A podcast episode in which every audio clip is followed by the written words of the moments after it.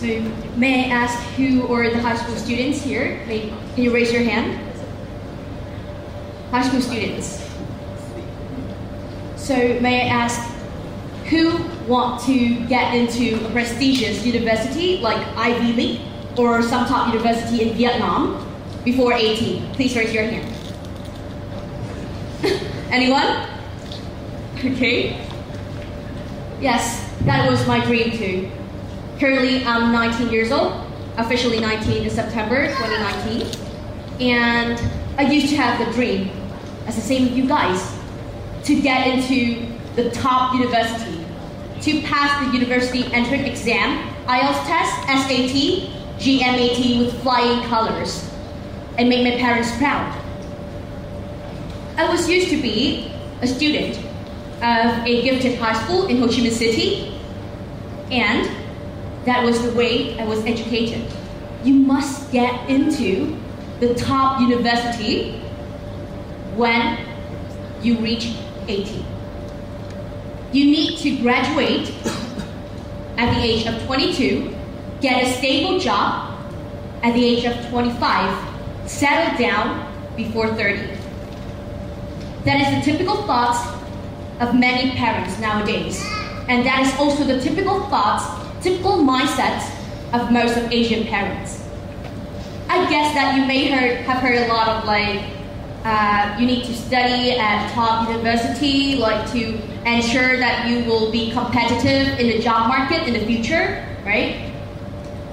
But then, when I was sixteen, after I get into that gifted high school with like one hundred percent of students who get into top university, I realized one thing. I was not good at math. Terribly bad at math. Terribly bad. Yeah. I went to a lot of extra classes, like every night, to study math. But my true dream, what I really want to pursue, is to be an educator, but not math, not math teacher, educator only. And then there was a time, it's quite. I don't know how to describe it in words, but it is a very hard time for me, is that when my parents' business was bankrupt, uh, and everything flashed before my, before my eyes, in front of my eyes. And everything changed since then. My thoughts about life changed. I realized that life is not only about study, because you know I want, don't want to be brag, but I used to won a gold medal of national a national competition about English and some other achievements related to academic study, and all of that made my parents and my school so proud about me that they even write a newspaper to promote for that. So when my parents got bankrupt, and that financial situation hit us so hard and hit me so hard that I realized that my life is not always full of roses and not always full of extra classes or not always full uh, of studying day by day and just to get to university, but don't know what will I do in the far future. What is my vision or what do I want to achieve in this incarnation? Because we only have one incarnation to live. And at that moment, around me, people keep studying. But I keep that insight for like two years till now, three years till now. And I made the wildest decision ever, is went to work at the age of sixteen. Nobody believed me at that time. The only aim at that time is only to make money to fund for my education because my parents' financial condition could not afford the tuition fee and extra classes for me to continue to study and to achieve high score. So at that time, I get two things. I was ha having two problems. First thing is I'm too bad at math. Second thing, uh, my parents didn't have enough money for me to keep continue studying. So I applied for ten jobs at ten different companies, and I was rejected just because I'm sixteen.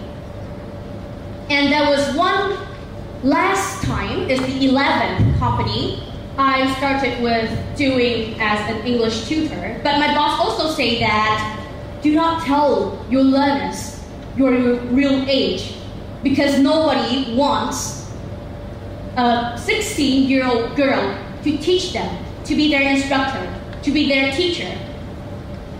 Yeah, so that is their definition of maturity.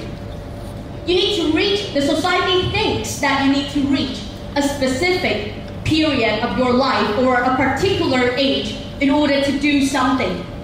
The society put too much expectations on us, on the young generation, to do what we should do at a particular age, but not what we want to do. Age is not a limitation for what you can achieve or for your potential.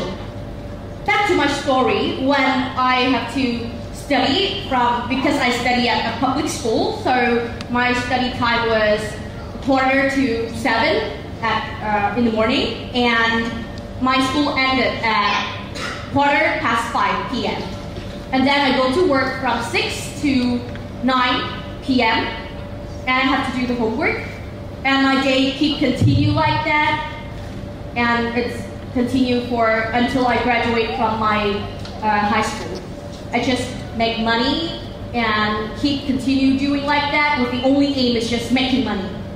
But the more I work, the more I realize how meaningful this life is and why people put the burden and put the hindrance on the youngsters, the young generation's shoulders like this.